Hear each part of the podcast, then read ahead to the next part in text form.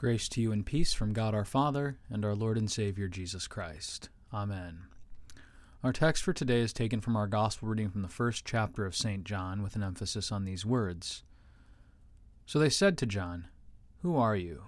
We need to give an answer to those who sent us. What do you say about yourself? And he said, I am the voice of one crying out in the wilderness, Make straight the way of the Lord, as the prophet Isaiah said. This is our text, dear brothers and sisters in Christ. Amen. Anyone alive during the last decade is likely at least peripherally aware of the global phenomena that are the interconnected series of superhero movies that make up the Marvel Cinematic Universe. If you haven't been following these films yourself, then you've certainly at least seen previews or commercials or posters featuring characters like the Hulk or Iron Man or Captain America. In 2021, the MCU expanded its lineup into a series of stream exclusive miniseries revolving around side and background characters and trying to tell the stories from their point of view. One of the more intriguing offerings in this lineup centered around a formerly villainous character named Loki. Now, for those of you not in the know, yes, that's supposed to be the very same Loki as the old Norse god of mischief. But Loki, as he is portrayed in the movies, is often selfish and egotistical, viewing others as less than himself because, in his own words, he is burdened with glorious purpose. And so, what is that purpose, you might ask? Well, to him, that purpose is the obligation and the responsibility to rule and to reign and to lord his power over those who are weaker than himself. Without giving too much away for anyone who might want to watch, his miniseries serves as a bridge between major acts in the Marvel movies, and it also reveals over time that his glorious purpose isn't quite what he thought it was. Near the end of his series, one of his companions would opine well, it turns out that most purpose is more burden than glory. Such was the case for another famous figure that you're all probably very familiar with by now in this season of Advent. Though instead of a fictional trickster, this man was a very real prophet. The ministry of John the Baptist in the Bible serves as a bridge between the Old Testament and the New Testament. His proclamation of repentance and the imminent arrival of the Lord signals the end of the prophetic age and the beginning of the messianic age for Israel. John would be the herald of good news. John would be the envy of all those prophets who came before him. John would be privileged to sound the trumpet for the very coming of the Lamb of God who takes away the sin of the world. By his own testimony, John admitted to those who inquired of him, I am the voice of one crying out in the wilderness. Make straight the, straight the way of the Lord, just as the prophet Isaiah said. Boy, talk about a glorious purpose. And yet, when we're introduced to John in last week's Gospel reading, he hardly seemed glorious, did he? St. Mark painted a picture for us of John as this strange, sort of bohemian figure who dwelled in the wilderness outside of Jerusalem, garbed in camel's hair, and surviving on locusts and wild honey. Yet, still more bizarre than his appearance was the way in which he spoke of the aforementioned advent of the Messiah.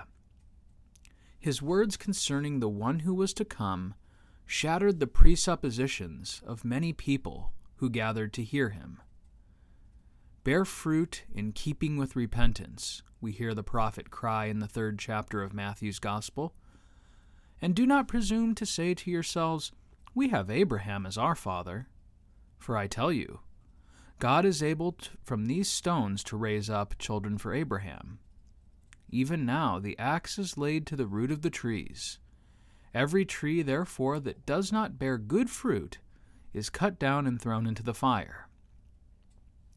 With these and other similar exhortations, John the Baptist challenged and changed Israel's idea of her own purpose before her Lord.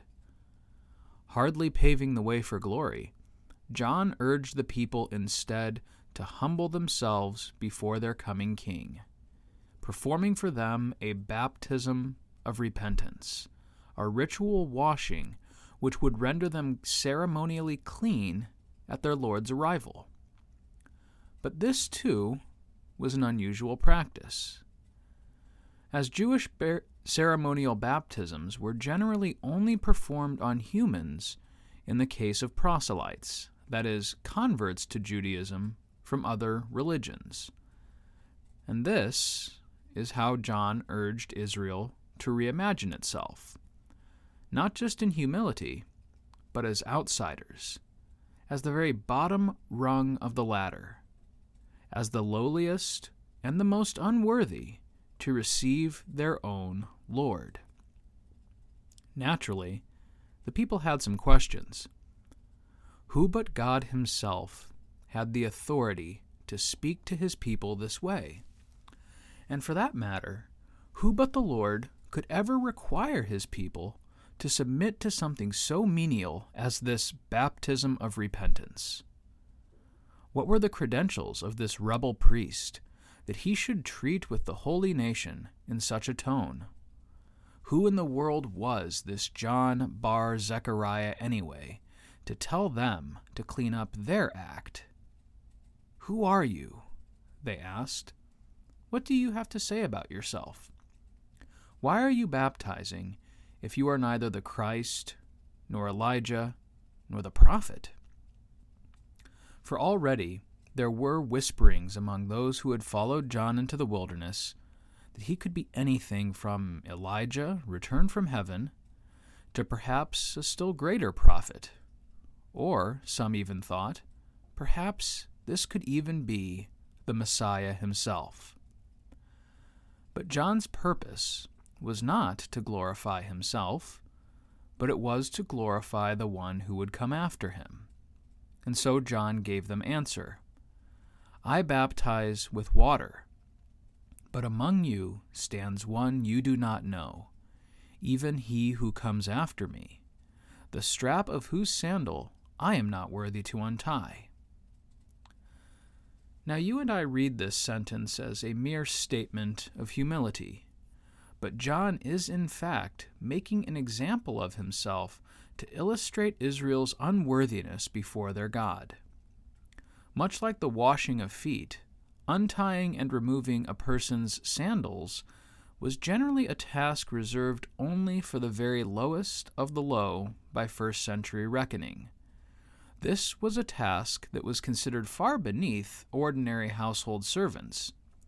In fact, there was even an old axiom in the Jewish faith that said the young students of a rabbi could often be expected to tend to every whim of their teacher cooking, cleaning, picking up the tab, anything at all, except, of course, untying their sandals. This was often thought of as slave work, and this, said John the Baptist, the last and the greatest prophet, was a job far too good for him to even consider doing for the one who would come after him.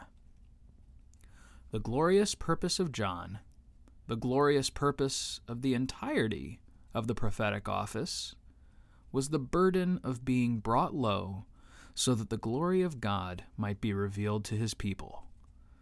But, friends, here is the mysterious and the wonderful news behind the humiliation of God's prophets. As they were rejected by the people, so too would their Lord be rejected. As they were persecuted, downtrodden, and outcast, so too would their Lord be persecuted, downtrodden, and outcast. As they were brought low, so would their Lord bring himself low for them.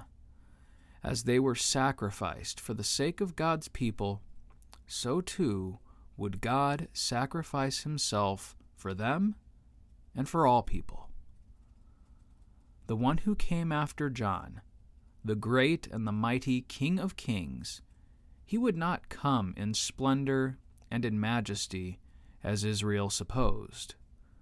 The glorious purpose of their Messiah was not conquest and dominion, but service and sacrifice. As humble as John was, Jesus Christ would be humbler. His teaching would be more enlightening, his suffering more profound, his sacrifice atoning, and his baptism renewing. The purpose of Jesus Christ would be both the greater burden and the greater glory. For in him all the law and the prophets are at last fulfilled, and so find their glory in him. But this is not glory, as mankind understands it.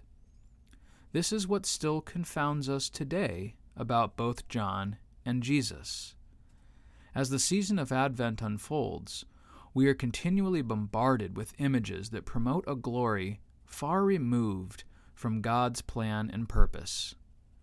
Self serving consumerism and excess instill in us an outright false sense of God's purpose for Advent. The calls of the prophet to repent and to reflect have as their chief concern not a sense of guilt and shame, but rather a drawing near of the heart to the things of God above the things of man. And it is precisely this drawing near that is the real purpose of this season. The Church does not put John the Baptist at the forefront during Advent to bring everyone down or make them sad or miserable or afraid. The words of the prophets are as relevant for us as they were for Israel, because we too are beset by a world and a culture which renders us ill prepared for Jesus at his coming. Examining the humility of Christ and of his servant John may very well bristle against our worldly sensibilities.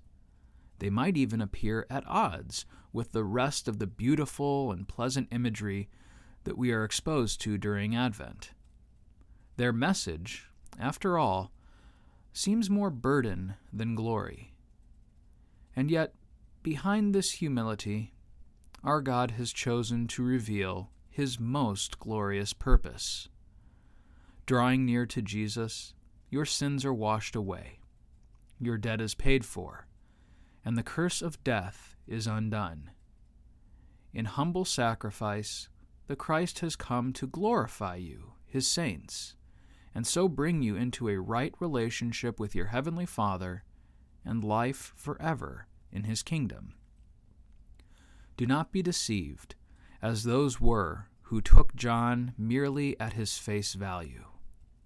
By humble repentance, devotion, and prayer, set your hearts and minds on those things of God which are revealed by the word of his prophets and by the gifts of his Son.